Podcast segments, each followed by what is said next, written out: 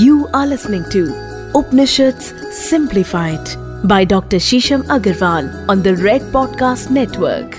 दोस्तों, आज हम बात करेंगे वर्णों की या कास्ट सिस्टम की क्या कास्ट सिस्टम और वर्ण एक ही हैं और वर्ण असली में है क्या बहुत बार ये कहा जाता है कि हम ब्राह्मण हैं, क्षत्रिय हैं, वैश्य हैं, या हम हरिजन हैं तो वर्णों को कैसे डिसाइड किया जाता है?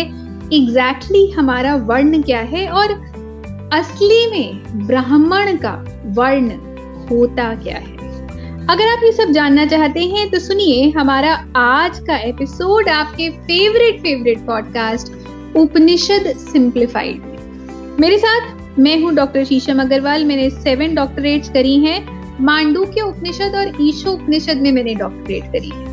उपनिषद जीवन की वो कुंजी है जो आज के परिवेश में भी आपके हर एक प्रश्न का उत्तर देने में सक्षम है। अगर आप उपनिषदों को समझ जाते हैं तो आप यथाकथित रूप से अपने जीवन में हर एक परेशानी, हर एक मुश्किल का सामना करने के लिए तैयार हैं और अपने जीवन में अनंत पॉसिबिलिटीज को क्रिएट करने के लिए भी रेडी हैं, ताकि आप अपने जीवन का एक नव निर्माण कर सकें।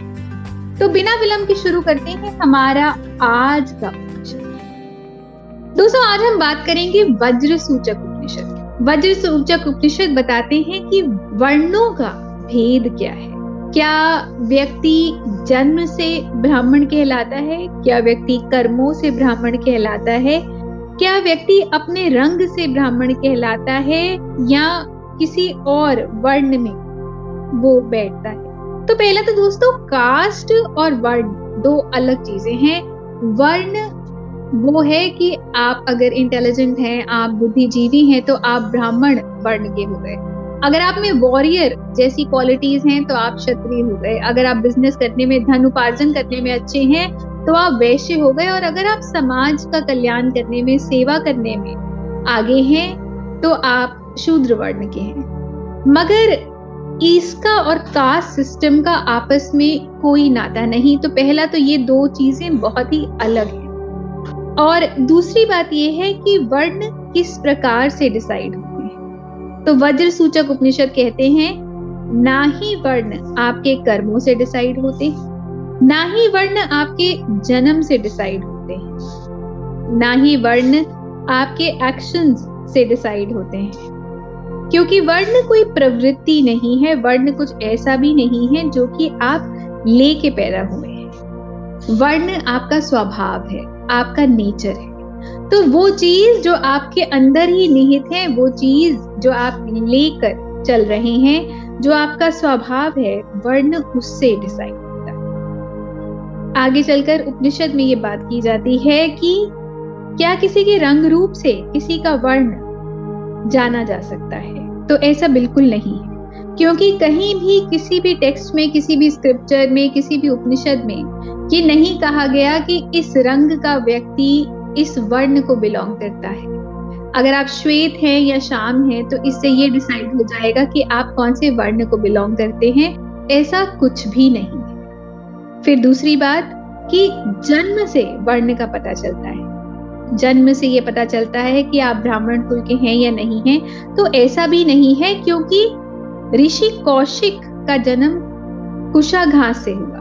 वेद व्यास का जन्म मछुआरी कन्या से ऋषि गौतम का जन्म एक खरगोश की बैक से हुआ था। ऋषि वशिष्ठ का जन्म उर्वशी से हुआ और ऋषि अगस्त्य का जन्म एक मिट्टी के घड़े से हुआ था। तो अगर जन्म से वर्ण डिसाइड हो जाते तो फिर ये ऋषि जिनको हम अपने इतिहास के, अपने जीवन की, अपने धर्म की परिकाष्ठा मानते हैं और इनके ज्ञान को हम अपने जीवन की कसीम चरम सीमा पर रखते हैं, उसका निर्धारण करना भी कठिन था।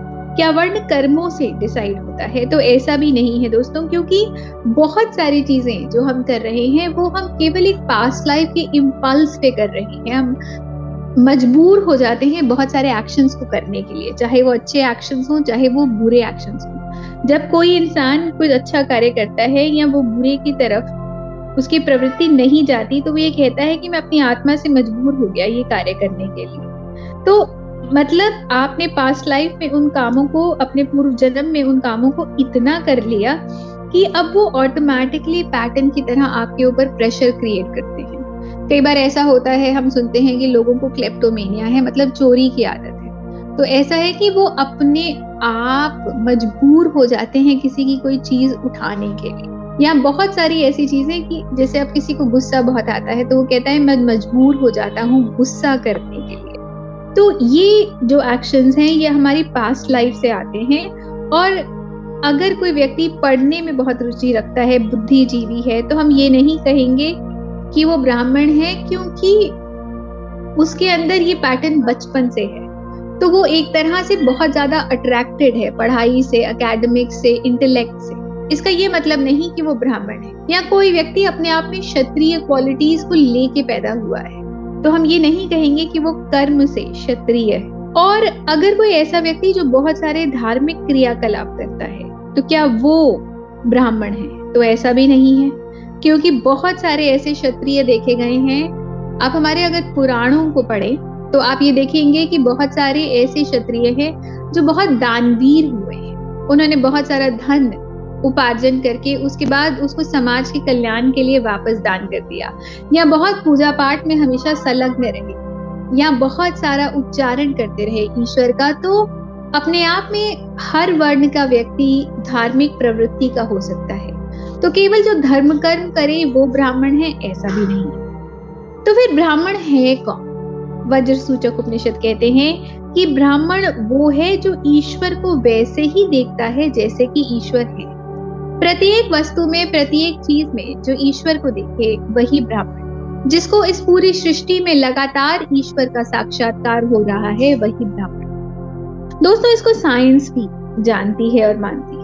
वो ये कहती है कि हर एक चीज़ में एनर्जी अगर आप एक दरवाजे के अंदर भी ईश्वर को देखते हैं या ईश्वर का प्रकाश देखते हैं तो आपकी आँखों से जो रोशनी दरवाजे से टकरा कर वापस आपकी तरफ़ आती है, वो इसी ईश्वरीय ऊर्जा को तीन गुना और बढ़ा देती है। तो जब जैसे आप किसी चीज़ को देखना प्रारंभ करते हैं और जिस इंटेंशन से आप उस चीज़ को देख रहे हैं, वो चीज़ उस तरह से आपके अंदर तीन गुना और बढ़ने लग जाती है। अगर आप हर एक चीज़ का अस्तित्व वैसे ही देखते हैं, जैसे कि वो है। और उसी परिवेश में देखते हैं तो आप असली में ब्राह्मण हैं। और इसमें आप किस जाति में पैदा होते हैं, किस कुल में पैदा होते हैं, आपका रंग कैसा है, आपके कर्म कैसे हैं, आप कितना दान पुण्य करते हैं, आप कितने धार्मिक रूप से संलग्न हैं, इसमें से कुछ भी इम्पोर्टेंट नहीं है। आप ये मान लीजिए कि कुछ भी मैटर ही नहीं करता। अगर आप प्रतिपल ईश्वर को इस संरचना में देख रहे हैं, आप लगातार प्रतिपल ईश्वर को अपने साथ लेके चल रही हैं, उसको अपने अंदर महसूस कर रहे हैं तो आप हर वक्त एक ब्रह्म तत्व को अपने अंदर उजागर करते हैं। आप उस ब्रह्म तत्व के साक्षी बन जाते हैं और तभी आप असली ब्राह्मण कहलाते हैं।